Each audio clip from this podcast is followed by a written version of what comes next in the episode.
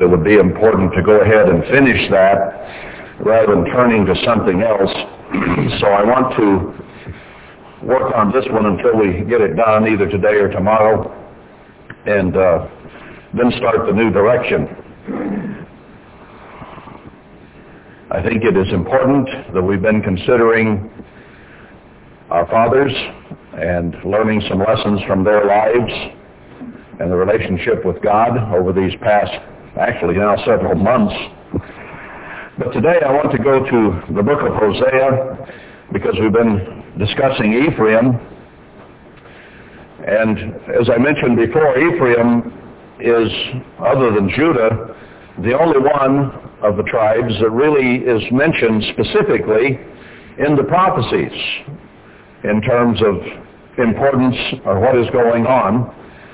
Uh, and I think that we've seen enough evidence now to pretty well conclude that this nation is Ephraim, that we are the firstborn, and that this is also where the church of the firstborn began in the end time, and is where it will continue. God did not change it to Ephraim without forethought. He could have left it with Manasseh, which was the actual physical birth order. But he didn't. He said that Ephraim will become greater, and there will be tens of thousands in Ephraim compared to the thousands of Manasseh, and that it will be double fruitful. That's what the word means, double fruit.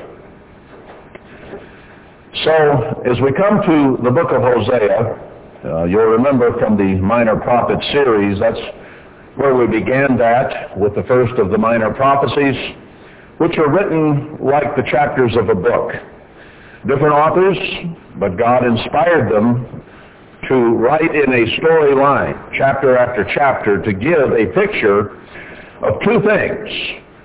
One is the church of the firstborn, and that is the first fulfillment of these prophecies. It's the first fulfillment of all the prophecies, in fact.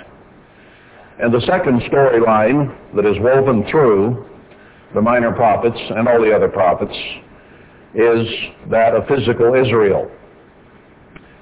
Now we recognized physical Israel because it's so obvious in the stories over the years, but we, except for places where it referred specifically to the ministry or the priests or the prophets, we tended to overlook the story as having to do with the church itself first and foremost, and therefore did not foresee what would happen to the church, being scattered as it has, and its numbers decimated, spiritually speaking. It slipped up on us, but the story was in here all the time. And now that we have seen the church pretty much decimated, it still has some destruction that will occur. But now we are seeing the physical nations of Israel begin to go down very rapidly before our very eyes. So what we experienced in the church, we are now beginning to experience in the nation. And the last few weeks and months have really put the handwriting on the wall. And not only on the wall, now it's beginning to happen in real life. It's been on the wall for some time, actually. But now it's beginning to actually come off the wall and impact people's lives. Their pensions, their future, their Social Security, everything that we have been secure in in this nation is now suddenly very, very shaky and will come apart very soon. So it is only fitting that Hosea would begin this story by addressing primarily Ephraim because this nation is the leader not only of Israel in this end time, but has been the leader of the world. I didn't say it was a righteous leadership. I just said we've been the leaders of the world. And we have led in debauchery and sin and all the things that are wrong. Even though we in our own minds have considered ourselves a God-fearing, holy Christian nation. Or at least the majority of the population did until recently. I don't know whether most would consider it that today or not. Because there are so many who are a-religious or non-religious or have some religion other than Christianity or so-called Christianity. But it was written from the standpoint primarily of this nation. So the minor prophets, when it's talking about the church of the firstborn and the nation of the firstborn, addresses Ephraim. And this book has more to do with Ephraim than it does any other. It mentions Jacob, it mentions Israel as a whole, but it points a great deal the finger at the nation and the church of the firstborn. So it is very timely for us today as we see things coming apart. Of course, everybody after the stock market went up 930 some odd points yesterday thought, oh, the problems are solved. They're going to throw all this money at the system, both the American and the European and the Asian central banks, and suddenly everything is going to be okay. They didn't address the problems. They're just throwing money at the banks in an inflationary move that will ultimately be even worse.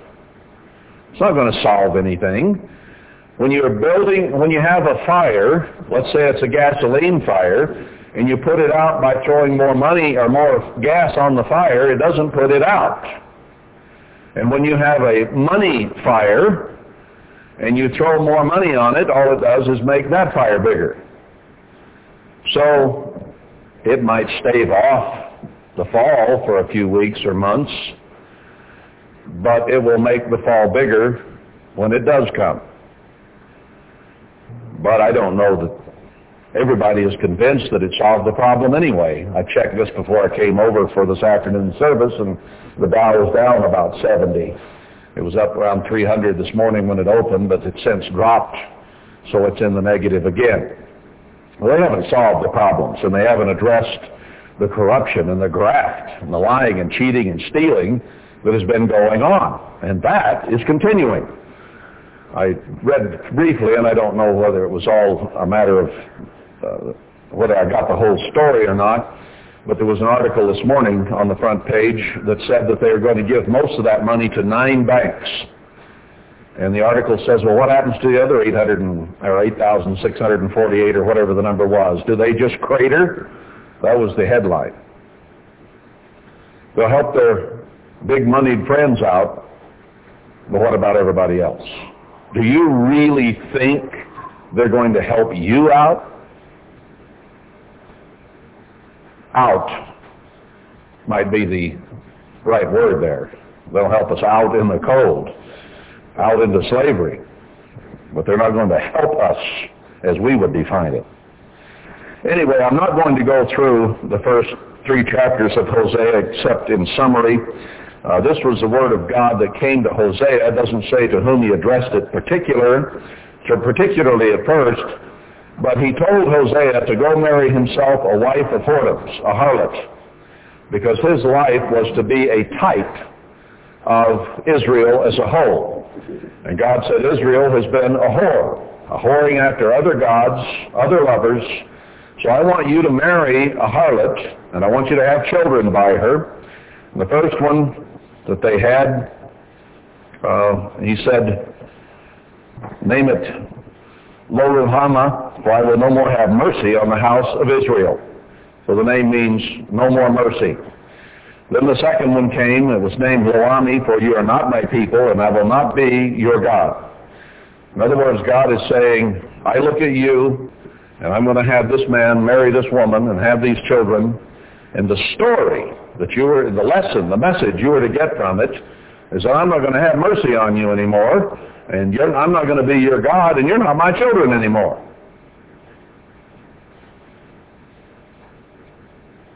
But he does say, verse 10 of chapter 1, Yet the number of the children of Israel shall be as the sand of the sea, which cannot be measured nor numbered. And it shall come to pass that in the place where it was said to them, You are not my people, there it shall be said to them, You are the sons of the living God. So he says, I'm going to put you away, but eventually you're coming back, and you will be the children of the living God. But the problem is a lot of severe, nasty, horrible lessons have to be learned in the meantime. Then in chapter 2 he says, Say to your brethren Ammi and to your sisters Ruhamah, plead with your mother. Plead, for she is not my wife, neither am I her husband. Let her therefore put away her whoredoms out of her sight and her adulteries from between her breasts, lest I strip her naked and set her as in the day that she was born. And I will not have mercy on her children, verse 4, for they be the children of whoredoms. for their mother has played the harlot. So he's setting the stage here for what he is about to say in the last chapters of the book. Uh, a declaration of what Israel has been, and it would be acted out over a period of years in Hosea's life with this woman. God took great care, great pains to tell a story. And I suspect that this situation may have been fairly hard on Hosea. You know, for God himself to tell you, I want you to go marry a harlot would have been kind of hard to swallow in the first place. And then I want you to have children, and I'm going to put terrible names on them that represent what I'm about to do to this old country. It was a, quite a weight that God put on uh, Hosea's shoulders. He had people do some pretty tough things at times. Remember Ezekiel laying on one side 390 days and then on the other side for 40 days for Israel and for Judah and having to bake his food in manure. First it was going to be human, and then Ezekiel said, please, Lord, yeah, okay, you can use, you can use cow dung. He gave him that much. And then he had Isaiah run around bare butt naked for some time. Uh, that must have been humiliating and difficult to do. I don't know what God is, has in mind for the future. Uh, maybe Gordon will have to do something like that.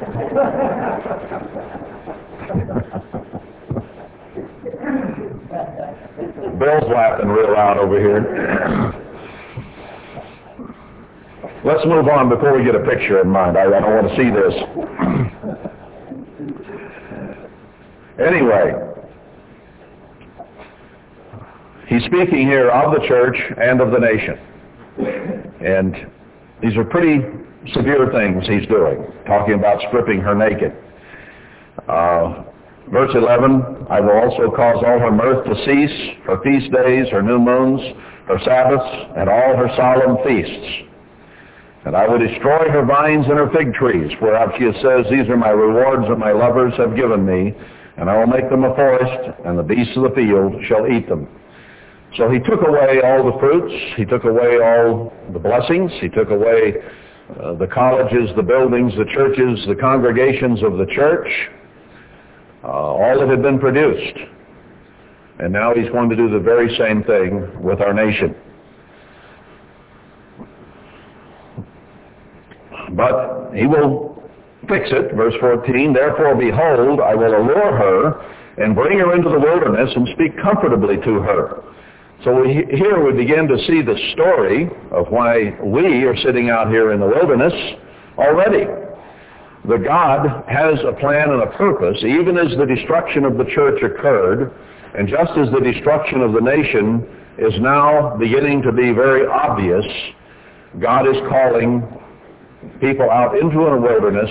He's leading them there, and there he will speak comfortably with her. Or as Micah 4 says, there you will be delivered of the child Christ that you're trying to produce in your lives. And I will give her her vineyards from there, and the valley of Achor for a door of hope. Valley of Achor means uh, roiled or stirred or confused and troubled, but it'll change.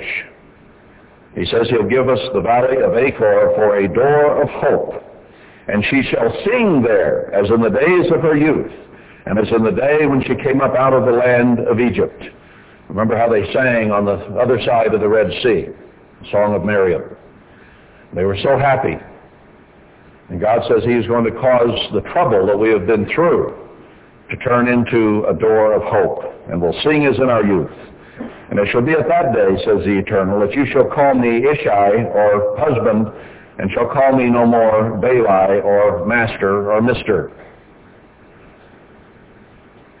So he's going to begin to assemble his bride together and will begin to call him and look to him more as husband instead of a less endearing uh, term that we might use. But it will become more intimate, if you will. So he'll take Baalim away from us. Verse 23, And I will sow her to me in the earth, and I'll have mercy upon her that had not obtained mercy. And I will say to them which were not my people, You are my people, and they shall say, You are my God. So what did God do when Israel defiled and abused the original marriage covenant that was made with them? God divorced her. And God used Hosea as a type. And God said, you're not my people anymore. And he even wrote the Jews off specifically in Matthew where Christ told them, you won't see me again or have anything to do with me, basically, until you accept those I sent, that is, his apostles and his church. We don't need to go to the Jews. The Jews are going to come to us someday. It won't be anytime soon. It will essentially be in the millennium. But the spiritual Jews who wake up will come to where God's truth is being preached in the wilderness, wherever that may be. We won't claim that. Wherever that happens, it will happen. If it's here, great. And I hope that's the case. If it's somewhere else, then we will need to go there. But where God begins to do these things, we need to be. So we can either lead or we can follow. One of the two.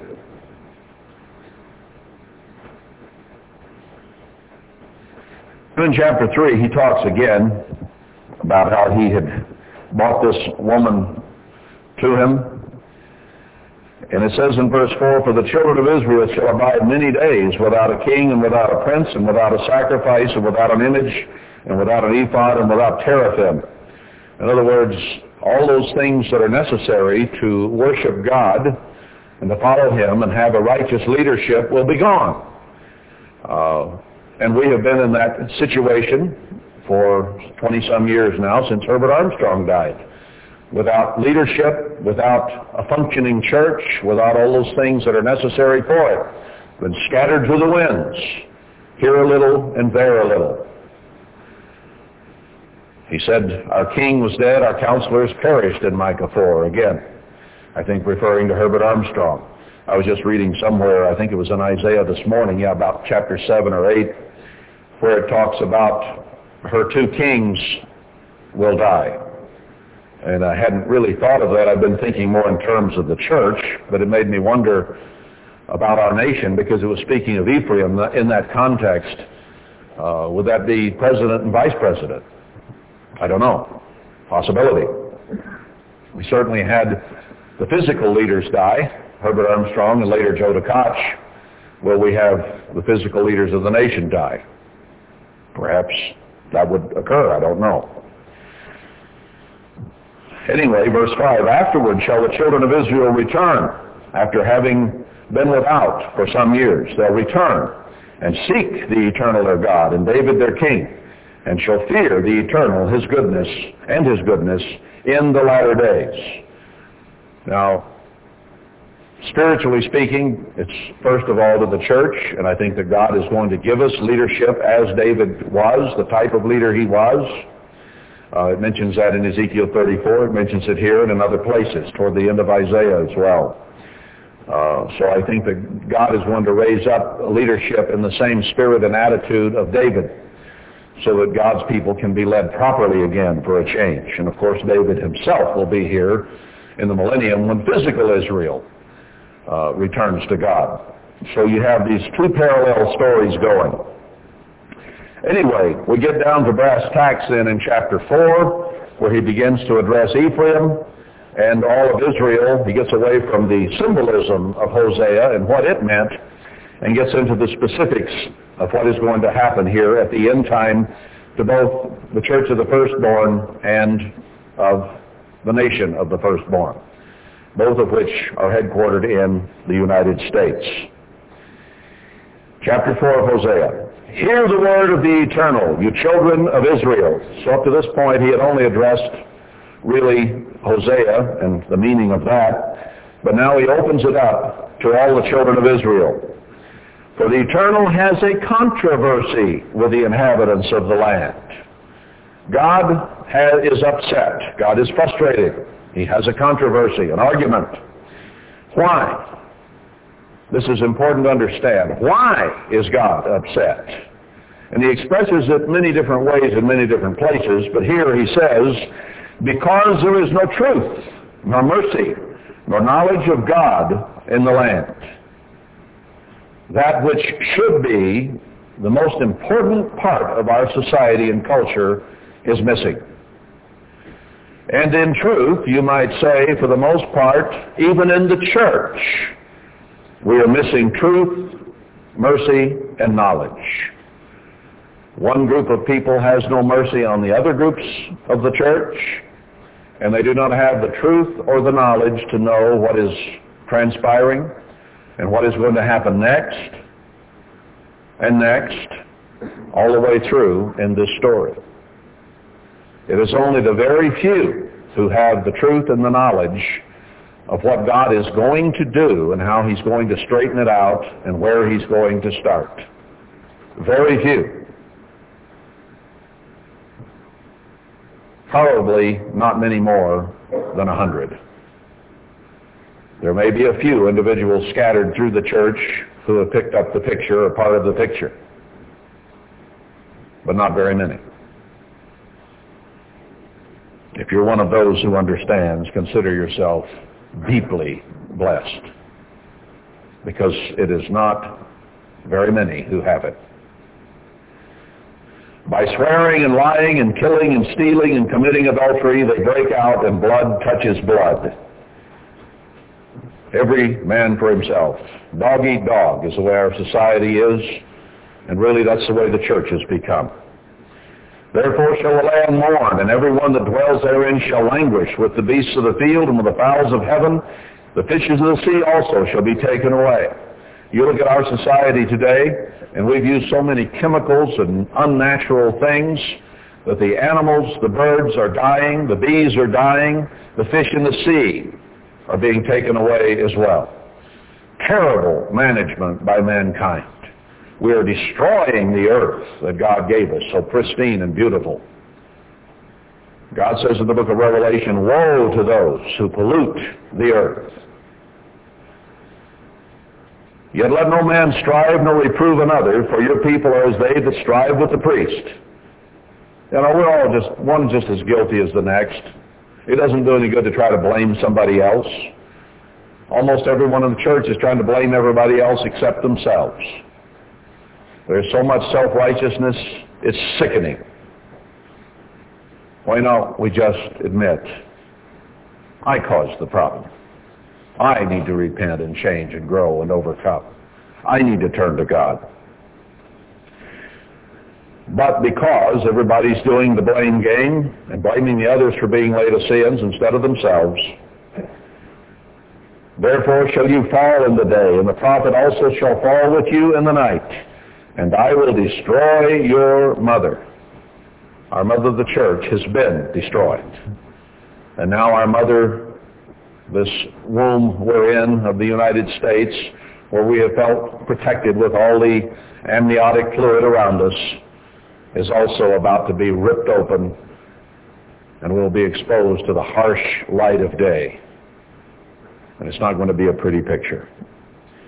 My people are destroyed for lack of knowledge. Because you have rejected knowledge, I will also reject you, that you shall be no priest to me, seeing that you have forgotten uh, the law of your God, I will also forget your children. Isn't it sad that the next generation, the generation growing up now, is about to suffer horribly because Americans have departed from God? And this is coming down on our children. I fear for our children. There is a place in Isaiah I've read this morning again which says that God will save our children. He's speaking to the church there. And I have hope that some of our children may yet be saved out of this before it comes down. And maybe he's talking of the millennium and the great white throne judgment. I don't know. But hopefully, maybe, some of our children will begin to repent. I would love to see that.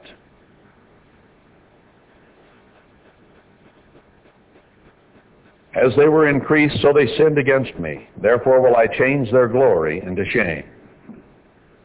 As we got fat as a church, we got self-sufficient and Laodicean, ho-hum, not really digging and searching for God, and he spewed us out of his mouth.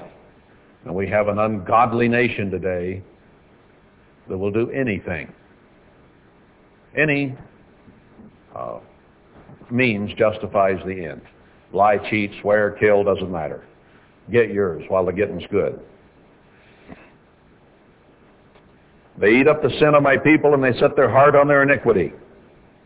They devise mischief on their beds, as I think it says in Proverbs. And there shall be like people, like priests. You know, we like to blame the leaders of the land.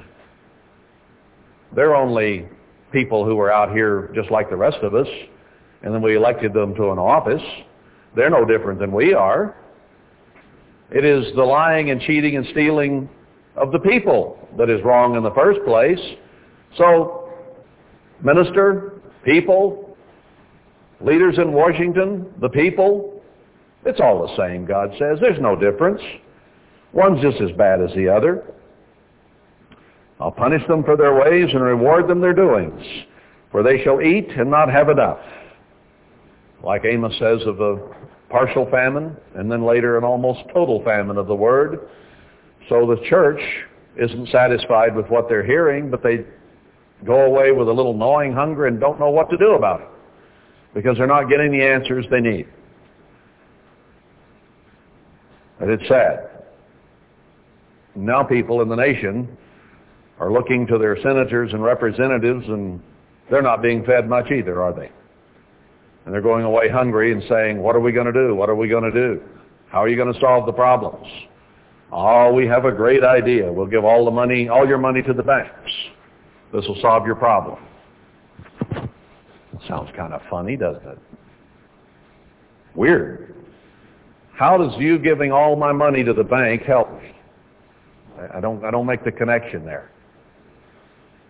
But they're looking to the government to save them. And you know that's what Satan and the governments of this world want. They want us to become so dependent so that the only answers to having something to eat come from them. And if they can get us in that position, they can do anything with us they want. That's what they're driving at. They'll eat and not have enough and commit whoredom and shall not increase because, here's the root reason for it all, they have left off to take heed to the eternal. This is an ungodly nation. It is not a Christian nation. It is an ungodly church that gives him lip service but does its own thing. Doesn't pay attention to what God himself says. Whoredom and wine and new wine take away the heart. All those things that indicate wealth. The average person did not have wine. Only the wealthy did. So when we've become wealthy, our heart went away. Our heart went after our riches. My people ask counsel at their stocks, and their staff declares to them, for the spirit of whoredoms has caused them to err, and they have gone a whoring from under their God. Don't make love to God anymore. They make it to the things of this world, the material system that we have. And boy, God is going to take away the materiality in a real hurry now. They sacrifice upon the tops of the mountains and burn incense upon the hills under oaks and poplars and elms because the shadow thereof is good. They want to be comfortable. They don't want too much heat. They want to be in the shade. They want to be able to do their sins at leisure and comfortably. Let's don't have a picnic out in the sun with the ants. Let's get in the shade and let's, let's go about our lives in a comfortable fashion. Americans don't want their comfort zone removed. People in the church don't want their comfort zone removed. Preach to us the smooth and easy things. Don't rattle the cage. And God says, lift up your voice like a trumpet and rattle the cage. So we try to rattle it around here. So you hear us rattle and rattle and rattle on. I, I hope the rattle means something. Your daughters shall commit whoredom, your spouses shall commit adultery. Will I not punish your daughters when they commit whoredom, and your spouses when they commit adultery? For themselves are separated with whores, and they sacrifice with harlots. Therefore the people that does not understand shall fall. We don't understand God's way anymore. I want to do a series on marriage and the sanctity of it and of all that has to do with a marriage relationship because we have gotten so far from it in this country we don't even understand what it's all about anymore. We just do whatever we want to do. And we suffer as a result. Our families suffer as a result. And the children that are born of our whoredoms suffer without having a full family. And we've lost the understanding and the meaning of everything that God made to be good and to be right. And God will punish. But we don't understand anymore. Everybody thinks that whatever you feel like doing, just do it. That's the way our society operates. And the church is the same way. Whatever you want to believe and whatever you want to do, just do it. There is no authority, and they don't go to God's Word, and they don't paw through it really looking for the answers. They just sort of assume that whatever they believed in worldwide 20, 30 years ago is fine. Well, you don't get in the mess we're in if everything's fine. And this nation would, didn't get in the mess that it's in if everything's fine and we're just a God-fearing Christian nation. Things don't go this bad when you're good.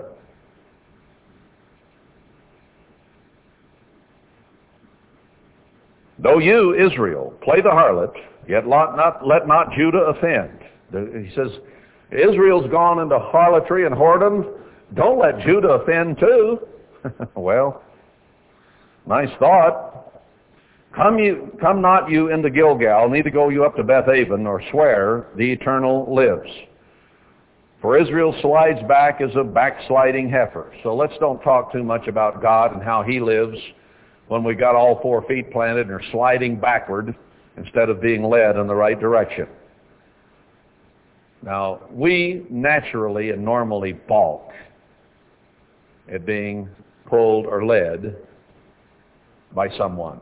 We want to do our own thing and follow our own direction. So we get balky and we get stubborn and we begin to pull back any time anybody tries to show us where we ought to be going. It is just as natural as being alive and breathing. That is carnally. If we're led by vanity, ego, and self, then we balk and rebel. If we're led by the Spirit of God, we will recognize that we are being led into places that our nature would not normally cause us to go. And our human nature wants to go the wrong way. So it's no wonder that we balk and our carnality begins to come out. When we are taught from the pulpits or when we are counseled or guided individually and personally. We just can't take it. And the reason is we're too carnal. Paul said, you are yet carnal. And we still have huge issues with pride. And therefore we balk. Now you are a few who will stand to be yelled at. You are the few who will take instruction and not say, I'm not listening to that anymore. There aren't very many in the church that you could preach in the manner that we do around here too, and have them stick around. Most of them would not tolerate it, brethren. It's only the few that will, and you barely do. I barely do. We're still so human that it's so easy to get defensive and balk. Because we just by nature don't like to do the things of God. The human mind is enmity against God. Your mind, as you were born and as you grew up, was an enemy of God. Everything God says, the human mind would rather do just the opposite. We'd rather lie when the truth would serve us better by nature. Just the way humans are.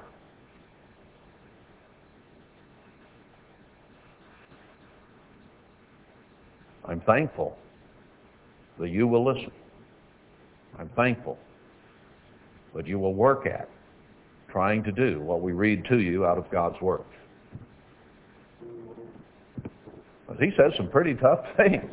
He really does. But he has some mighty big reward, rewards for those who will swim upstream and fight the good fight and truly work at it.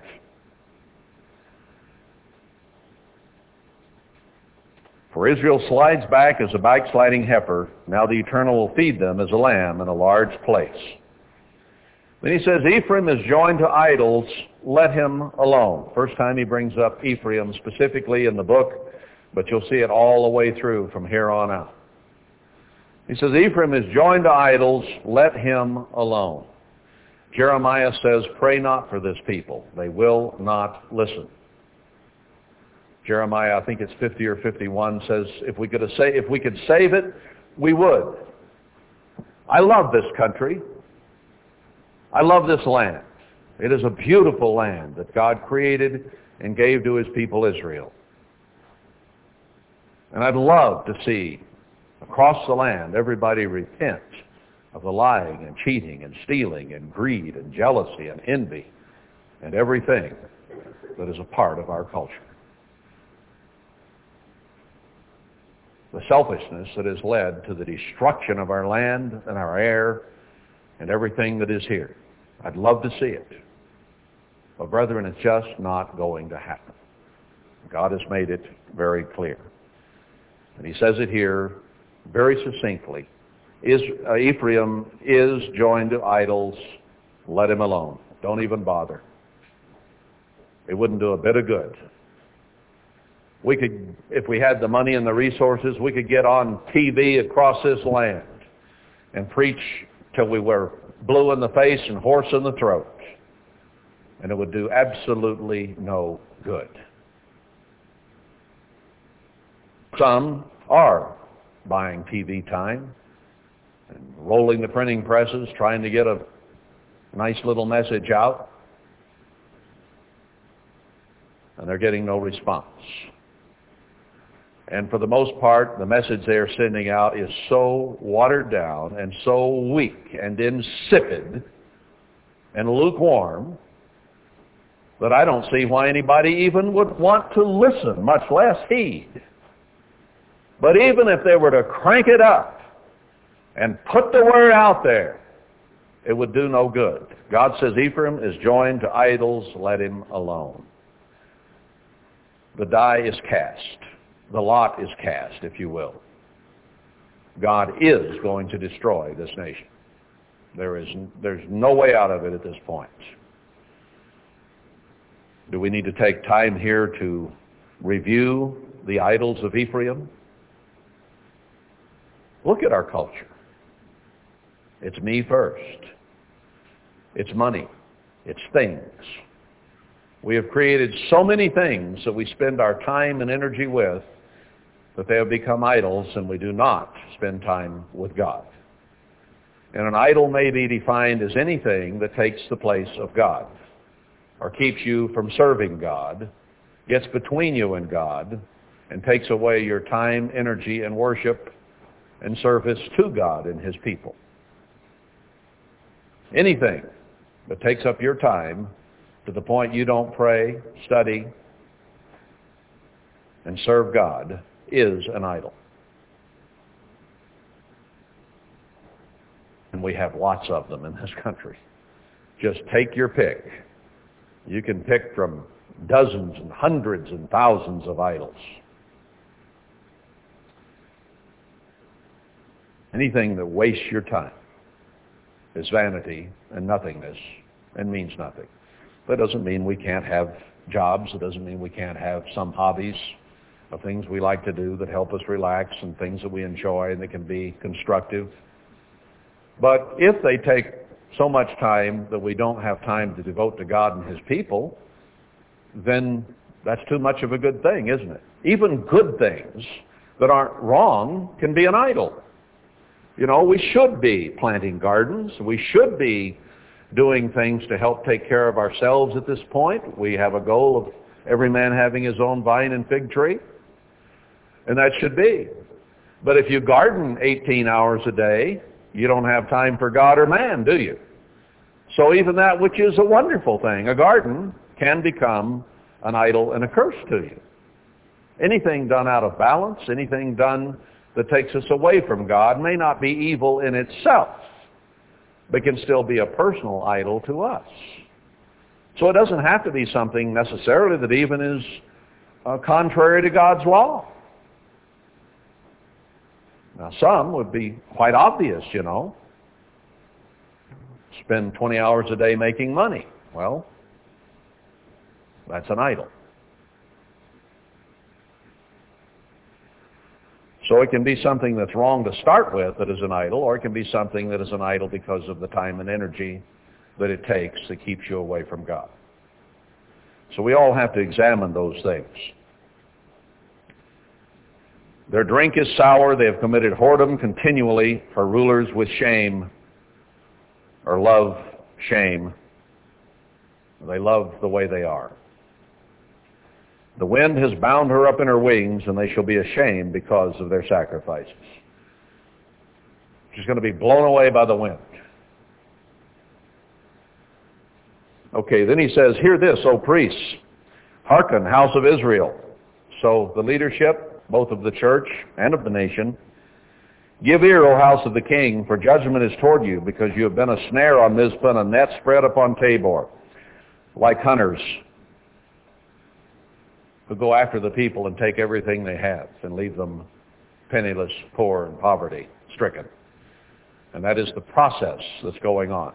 Our leadership in the church left us poor and penniless spiritually with an empty sack of Laodiceanism and ho-hum attitudes.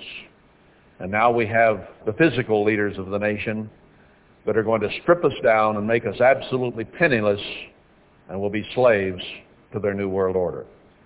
It's what they're in the process of doing to us. The revolters are profound to make slaughter, though I have been a rebuker of them all. The leadership of this country has revolted against God. They've revolted against law. They've revolted against the Constitution, which was based on the law of God. And God is going to make slaughter of them. Now let's Everything we're reading here mirrors our society and our culture. How this could be talking of any other nation, I do not know. It becomes clearer and clearer as we go. He said, I know Ephraim, and Israel is not hid from me. Now he knows and is more aware of Ephraim, because Ephraim is the firstborn. Ephraim is supposed to be the leader of Israel. Now who is the leader of Israel today? I'm not speaking here in terms of tribes at the moment. Is Holland? Is Ireland? Scotland? France? South Africa? Australia? Denmark? Come on, come up with one. Does the United Kingdom, England, lead Israel today? Who is the most prominent? Who is the most powerful? Who is the most, or the wealthiest? Well, at the moment, the United States is the only answer there could possibly be. Canada's a pretty neat place, but they're not by any means the leader. How often do you hear of Canada in geopolitical circles? They have no weight whatsoever. The only one of any weight, power, might, strength is the United States. And God designated that Ephraim would be the double blessed and would be the leader. So he addresses it here. I know Ephraim. They're very obvious. The rest of Israel isn't hid from him, but Israel's in his headlights. I mean, Ephraim is in his headlights. The others he can see peripherally. He's, he's aware of them, but which, which nation is in the headlights today? For now, O Ephraim, you commit whoredom, and Israel is defiled. It is our whoredoms that are being transported or uh, uh, transported or or exported is what I'm trying to say across the seas to the rest of Israel and to the rest of the world. We are the leaders in filth, both financial, pornographic, and any other kind of filth you want to name. We're the leaders. And Israel is defiled by it. They will not frame their doings to turn to their God, for the spirit of whoredoms is in the midst of them, and they have not known the eternal. The pride of Israel does testify to his face. Therefore shall Israel and Ephraim fall in their iniquity. Judah also shall fall with them. Going down. But God addresses the one that will have the biggest crash first and foremost.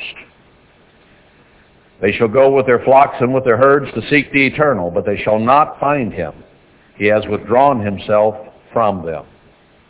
There comes a point where even people in the church are going to begin to seek God truly, but they can't find him. He's hidden. What does he say? Seek me while I may be found. Because there come, is coming a time when he won't be found anymore.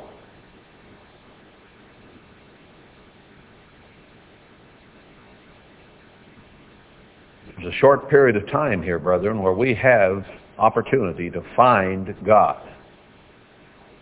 Are we finding him? How hard are we working at it? They have dealt treacherously against the eternal, for they have begotten strange children. Now shall a month devour them with their portions.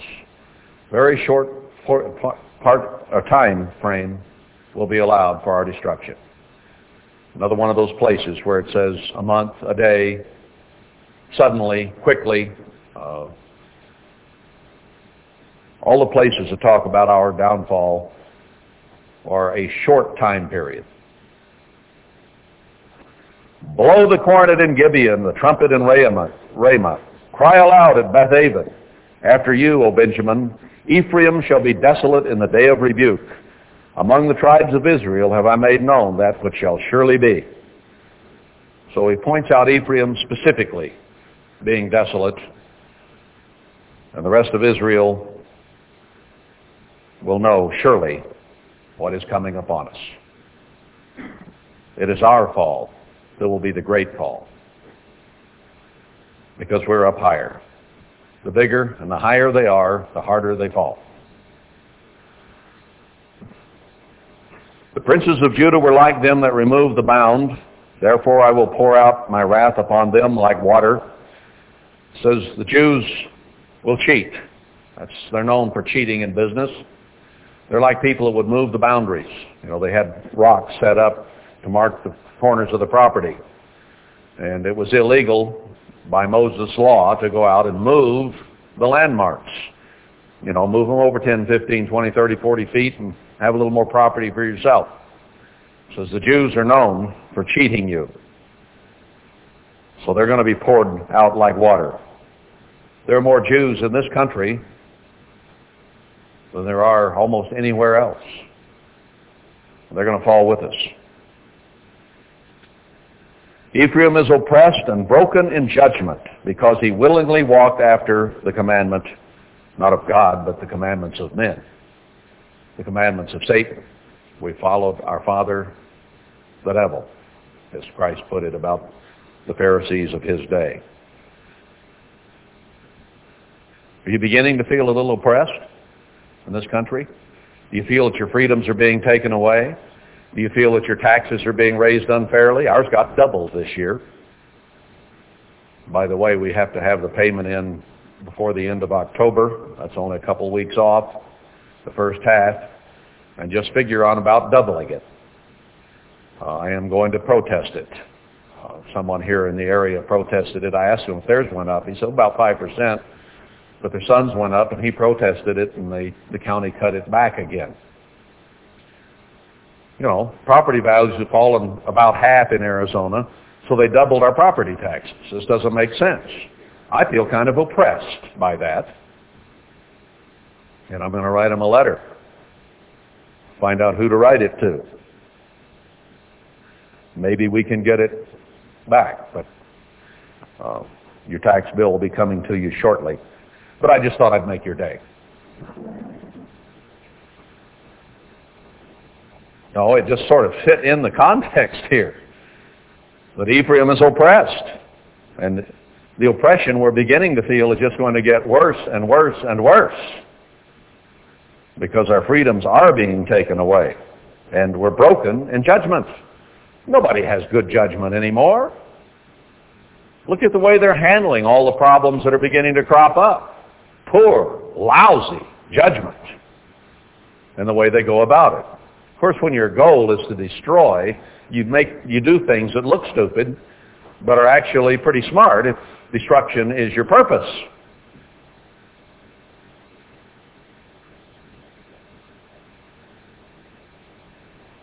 Because he willingly walked after the wrong commandments.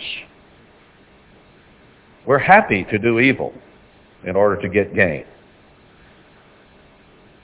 That is no truer anywhere on earth than it is in this country.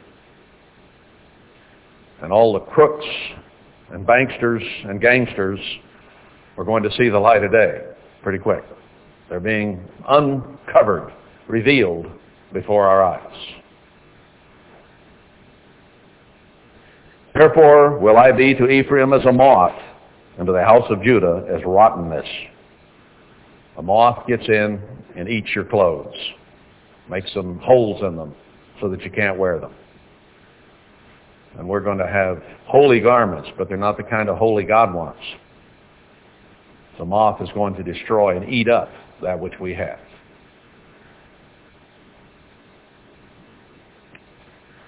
Now, interesting it is in verse 13. When Ephraim saw his sickness and Judah saw his wound, at some point Americans are going to begin to wake up and realize how sick we really are as a nation and wonder what to do about it. So when this occurs, when Ephraim sees his wound, or, or sickness, and Judah saw his wound, then went Ephraim to the Assyrian and said to King Jareb, Yet could he not heal you, nor cure you of your wound.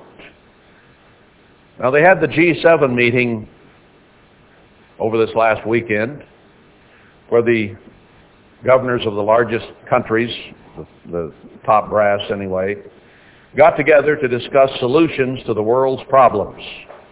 The whole world's economy is going in the tank. Had it. So they got together to try to figure out an answer. Now, should that be if we were truly a nation who trusts God, in God we trust. They do trust in a God, they just trust the wrong one, and they got it all mixed up on the dollar bill. They don't trust in the almighty creator God. They trust in the God of this world and the God of money or mammon. But if we were truly a God-fearing nation, should we not be fasting and praying and repenting and turning to the true God and asking him to solve our problems? But instead, we run to the Gentile nations to get them to solve our problems. The owners of the American Federal Reserve, the primary owners, and most of the owners reside in Europe. And their headquarters is in Frankfurt, Germany. The Rothschilds, the Red Shields, the red badge of Esau, of Edom. So the central bankers of the United States and the Federal Reserve are going where? To the Assyrian to find an answer.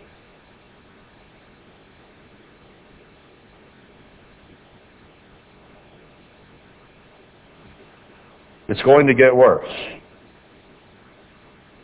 And if this prophecy is not being fulfilled right now, today, I am very surprised, or will be. and it'll get worse. We'll depend more and more and more on Europe because we're going to see that we cannot save ourselves. And all our wealth will be removed from this country and put in the pockets of the big bankers who are allied with the Rothschilds of Europe. That's where it's all going.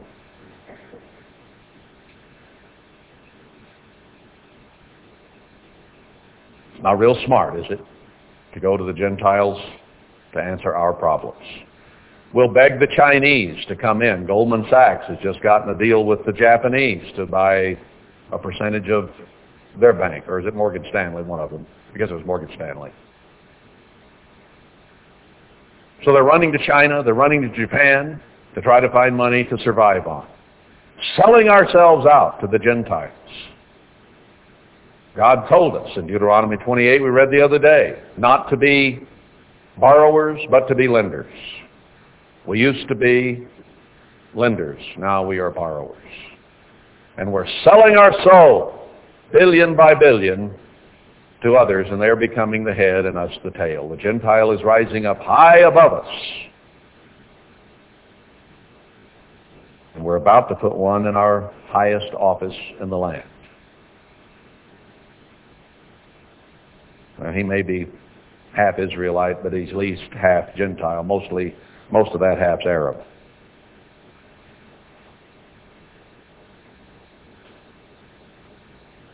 For I will be to Ephraim as a lion, and as a young lion to the house of Judah. I, even I, will tear and go away. I will take away, and none shall rescue him. God said, I'm going to treat this country like I was a big African lion, and you were a uh, I was trying to think of an antelope, an impala, let's say. You've seen them on National Geographic. I've seen them in Africa, where the lions attack the animals, tear them, chew them apart. Not a pretty picture. In fact, they start chewing on them and eating them while they're still alive. Get several lions eating one while it's still bleating out its life still alive, still feeling the pain. God says, I'm going to be like a lion on you. I will go and return to my place till they acknowledge their offense and seek my face. I'm going to be like a lion. I'm going to tear you to pieces, and I'm going to turn and walk away, and I will not turn back and even look at you again until you seek my face. In their affliction, they will seek me early there's some encouragement. But it's going to take that to cause us to repent.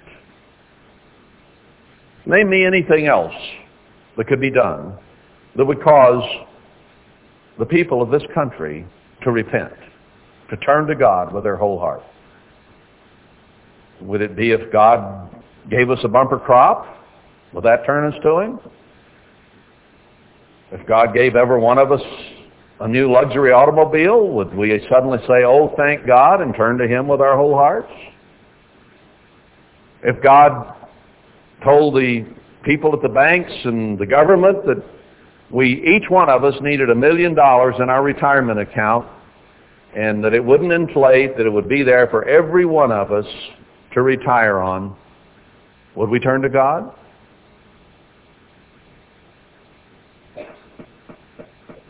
if we had hurricanes, tornadoes, train wrecks, bus wrecks, disasters, would we turn to God? If we had terrorists blow down some of our buildings, would we turn to God? No. I haven't noticed any signs of it, have you? We've had those things already happening. It's going to take more than that. You know, God isn't somebody that wants to hurt people. He's not somebody that is unfeeling and cold and likes to kill. God is doing this as an absolute last resort. He says, I'm going to tear you up in pieces and leave you lying bleeding on the ground, and I'm not going to come back until you say, oh God, help me. Then and only then will he turn and bless us. It's true of the church, and it's true of the nation. God has ripped the church in little pieces and gone off like a lion.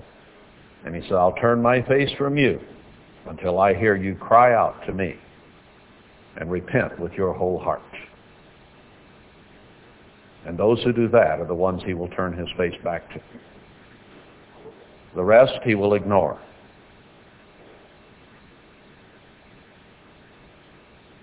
Hopefully, we will seek him early. I hope you and I are already doing it. I hope we can take the warning ahead of time. I don't want to see you, people, here in this room today, ripped and torn apart, starving to death without food or water, in a great tribulation, and dying pitifully, hungrily, thirstily.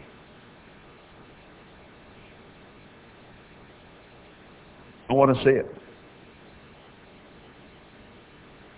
God has said that he will take out those who will seek him now.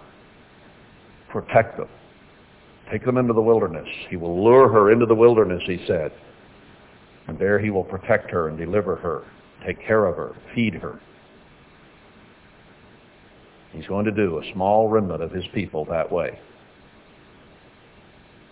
We have every chance, every opportunity to escape what is coming. Will we? Will we heed? Will we hear? Will we answer? Will we put away our idols? Whatever it is that gets between us and God and doing what God tells us to do. Is it land? Is it home? Family? Children? Husband? Wife? I mean, you know, music or movies or sugar or some of those things are fairly easy by comparison. But it really hits home when we start talking about ranches and farms and lands and houses friends, children, grandchildren, husbands, wives. What are we willing to give up to obey God? What are we not willing to give up? What is an idol to us? There are people, World War I, World War II, in the nations of Israel, who died because they would not give up a piece of furniture. There are people who have died because they would not give up a house. They stayed in the house until they came in and shot them and ripped them up. Wouldn't leave. Could have lived. What stands between us and God? What is so important to us that we can't give it up to serve Almighty God, our Creator? He says he will save our children. There are people who would give up eternal life for the sake of their children. I've said before, God loves your children more than you do. If you don't believe that, you don't know God. He does love them more than you do. In fact, when you won't chasten them and you won't make them mind and make them obey and do whatever is necessary because you'd rather be their friend, pal, buddy, and companion, and you won't get rough with them and make them do what they ought to do, God says you hate your children. He says he chastens every son whom he loves.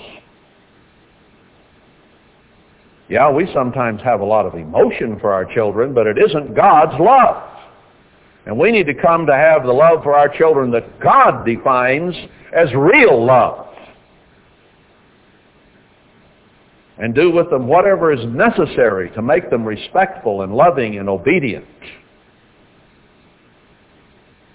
Because we don't really love them if we let them be nagging and whining and disobedient and rebellious and having their own way. That is not loving your children. It's having emotion and pity and compassion on the poor little thing because he wants it, so I have to let him do it. Or whatever garbage we spout out. God loves this nation more than anybody loves this nation. He loves the people of this nation. But he is about to paddle our hides until we can't stand it. He is going to kill 90% of us to physical death so that he might save us in the end. That's how far he has to go with people. And unfortunately, he's going to have to go that far with nearly everybody in order to save them in the end. Romans 11 says, all Israel shall be saved. But look what he says he's going to do to this country, Ephraim, before they will repent and turn to him. Remember what we read in Deuteronomy 28? Pretty dramatic. Pretty awful. The things that the Gentile soldiers are going to do to our wives and daughters, children, and old people. Pretty pitiful. That's what it takes to get a proud American to repent.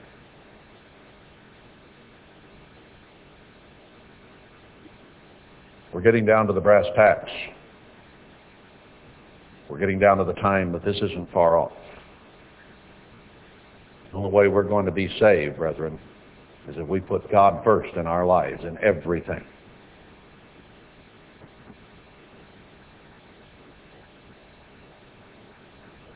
Maybe you can kill the messenger. Maybe you can deny what I'm saying. Maybe you can turn a deaf ear. Maybe you can wish I'd lay off.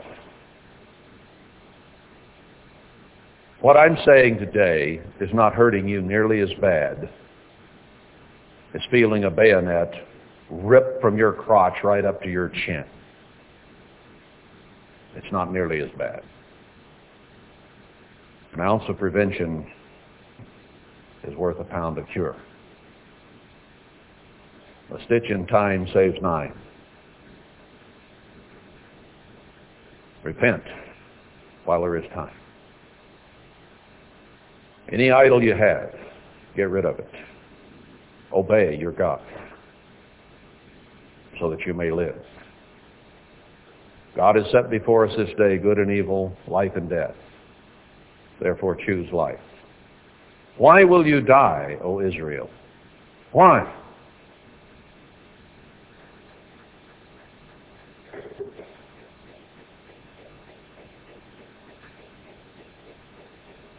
I'm not going to try to live your life for you.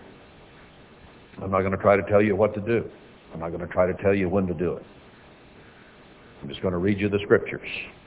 And you have to go get on your knees and read those scriptures and talk to your God in heaven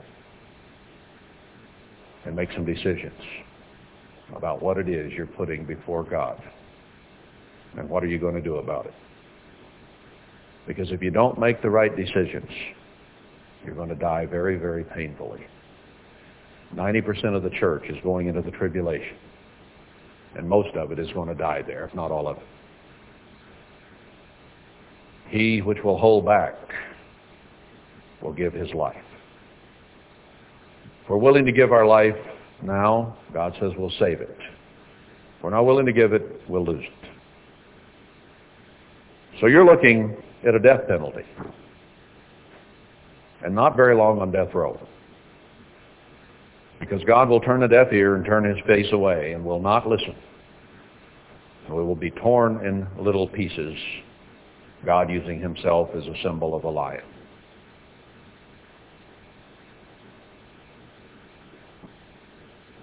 Now maybe that isn't too inspiring on the first day of Feast of Tabernacles.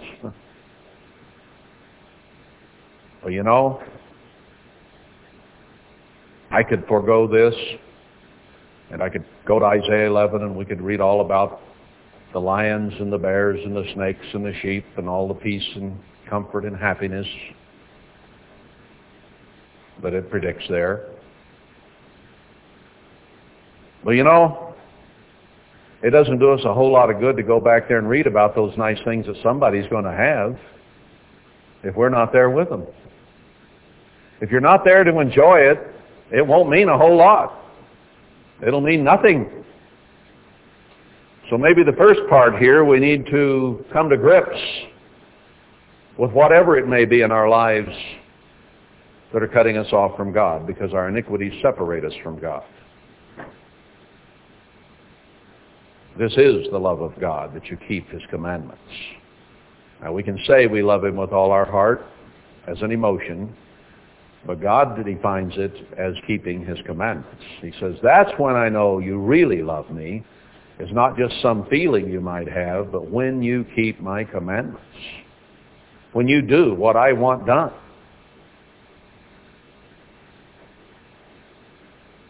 We have some decisions to make during this feast would be a fine time when we don't have jobs to go to, we don't have the normal worries and frustrations of life, but we're separated from it from eight, for eight days, and we do have time.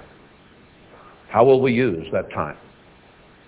Will we think seriously about our lives and about whether we are here worshiping the King, the Lord of hosts, with our whole heart, or whether we're holding something back to ourselves and still putting something ahead of God. He says, be willing to give it all up to obey him. Anything, everything, even your own life also. Be a shame if our children or our grandchildren turned out to be idols, wouldn't it? You know what God is going to do with the idols? He's going to smash them. He's going to smash them. If you make your children, your grandchildren, your great-grandchildren, your husband, your wife, your land, your home, an idol, put it between you and God, he will smash it. And you won't have it anymore.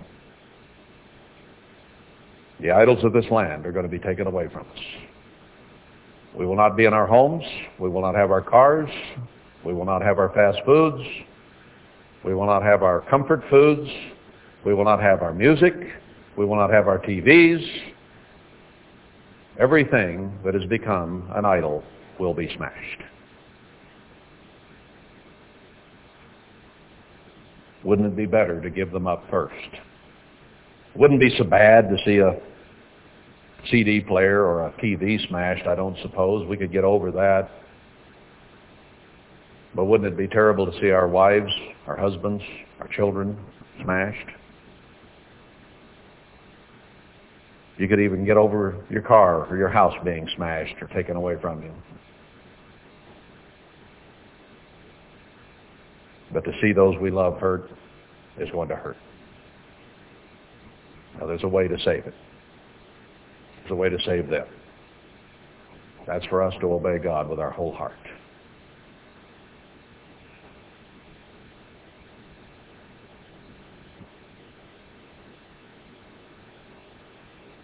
Chapter 6.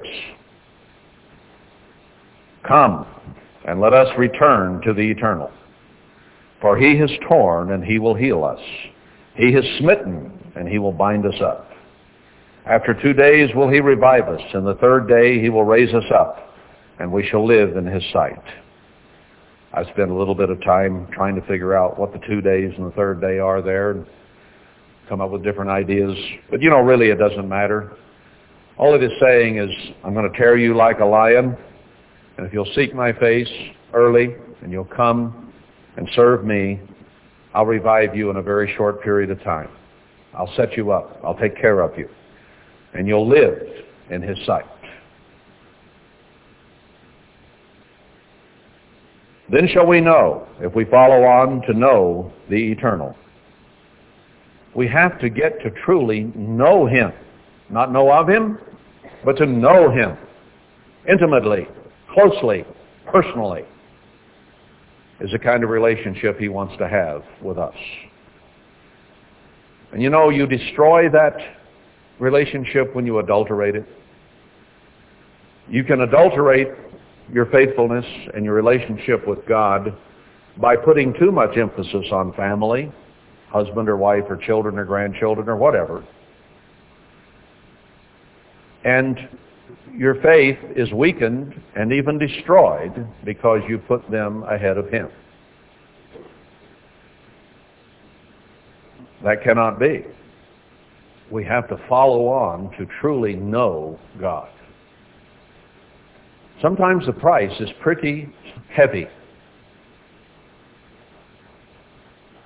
You think you have a, a cross to bear. Think of he who gave up everything for you. He gave up life. He gave up his blood. He was willing to sacrifice it all. He had a house. He had friends. He had disciples who loved him. He had family who loved him, his mother, brothers, sisters. He set them aside to do the work of God. He even said in one case when his mother and his brothers are outside the house waiting for him, asking of him, send him out to us. And he said, no. These are my brothers and sisters. These who are hearing my words are my brothers and sisters. Did he love his mother? Yes, he did. His brothers, his sisters? Yes, he did. Very deeply. Because he was that kind of person. But he recognized the higher value. I think we do too. I am closer to far many more people in this room than I am to virtually all my family. Because they're going different directions. They're not here with us. They don't understand. They don't agree with me. I have no honor in my own family, for the most part. I'm not close to most of them. Can't be. We think too much apart. One of my brothers was here recently. I worked with him for about six months. We got along fairly well. But we disagree on so many things that there's some things you just don't talk about. Nothing in common there can't truly be close, can't talk about most of the things that are from the heart because we disagree on so many areas. So you talk about this, you talk about that, and you get along okay. But if I want to have a good conversation about God and the things of God, I got to come to some of you. Can't go to my brothers and sisters. Can't go to most of my own children. Got one that I think is coming around. And I cry tears of joy that one of them seems to be waking up. I hope she finishes the job.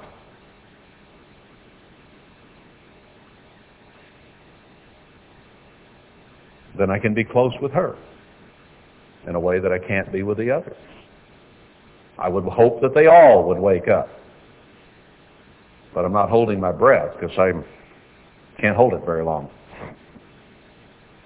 Probably going to take a while. May take some terrible things.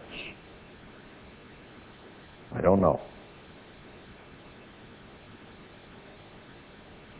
We got to follow on to know God and put him first. And no man, woman, child, house, or anything else is worth giving up eternal life. And having the opportunity to be a part of the bride of Christ and help teach the whole world, including our relatives that might survive the coming Holocaust and who come up in the great white throne judgment, and we'd be there to teach them. Show them the way. They won't listen now. My grandchildren, if I were to talk religion, well, of course, they're still pretty young, most of them, because I'm so young, but most of them wouldn't pay any attention to Grandpa. and their, and their fathers and mothers certainly won't. I can't really lead them in God's ways. I can talk to them a little bit, but you might as well try to soak a duck with water. Do any good. Yeah, Dad, sure. We know better. We have a better way. They think they found true religion apart from the church of God. Some of them. Doesn't do any good to talk to them. It wouldn't do any good to go move next door to them and try to talk them into what I believe. I can't lead them. I can't save them. All I can do is put God first in my life and hope and pray that he will have enough mercy that someday in the millennium or the great white throne judgment I can say, want to listen to Dad? Yeah, Dad, I'm all ears. Wouldn't that be neat? But I know that for the most part, most of them will not have an opportunity until one of those two times. And I want to be there when they're humble and meek. And theirs didn't work out and mine did. And I have the opportunity to teach them. Then I can really help them. Right now it's just lay your bets and hope. And you won't get anywhere. You're just spinning your wheels and maybe throwing away your own salvation that would give you opportunity later on. Yeah, we'll probably get to some of those wonderful blessings that God promises those who will obey during this feast. I intend to fully. God willing, and I live through the feast. But we need to face what we need to face in order to come to that time.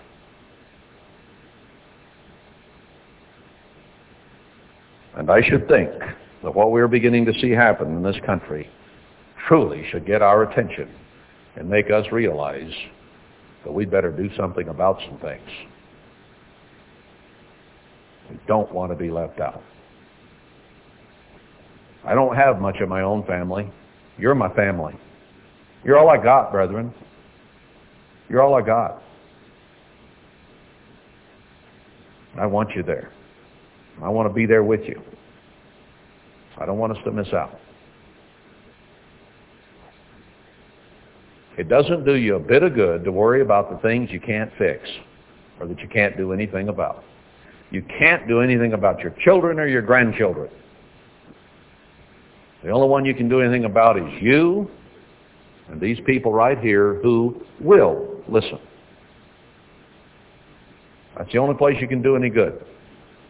So you're just wasting your time worrying about your family that isn't here or isn't in the church. You're wasting your time. God loves them more than you do. And he will do whatever is necessary if it means tearing them limb from limb to bring them to repentance where they'll listen to him. And they'll be saved in their time, in their way, and God knows them. And he loves them. And he will save them.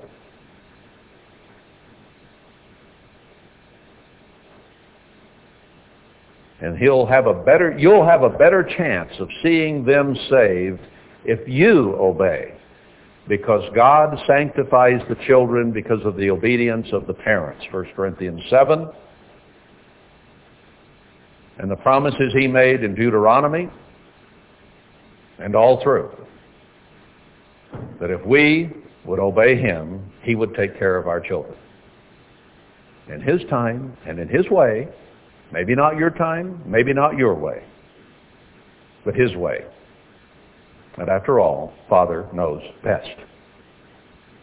He knows when and how to call our children and our grandchildren. He knows when and how their physical life should end so that he may save them in the long run.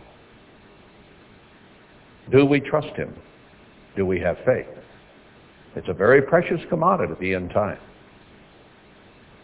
Will he find faith when he comes to this earth? If he's going to find it, you know where he's going to have to find it? Right here. There won't be much in the world. Just his very few will have it. Let's not disappoint him. O Ephraim. Well, wait a minute. Then shall we know if we turn to him and he heals us. Verse 3, then shall we know, if we follow on, to know the eternal. His going forth is prepared as the morning. He has a plan. He's going to carry it out. Just like you get up in the morning and you've got a plan for the day, you go on about it. And he shall come to us as the rain, as the latter and former rain to the earth. O Ephraim, what shall I do to you? O Judah, what shall I do to you? For your goodness is as the morning cloud and as the early dew, it goes away. We have good intentions, and then the sun comes up and it's gone. He wants it to last all day. Therefore have I hewed them by the prophets. I have slain them by the words of my mouth. And your judgments are as the light that goes forth. For I desired mercy and not sacrifice, and the knowledge of God more than burnt offerings. He wants mercy and not sacrifice. Well, I'm out of time, so I'm going to stop there for today.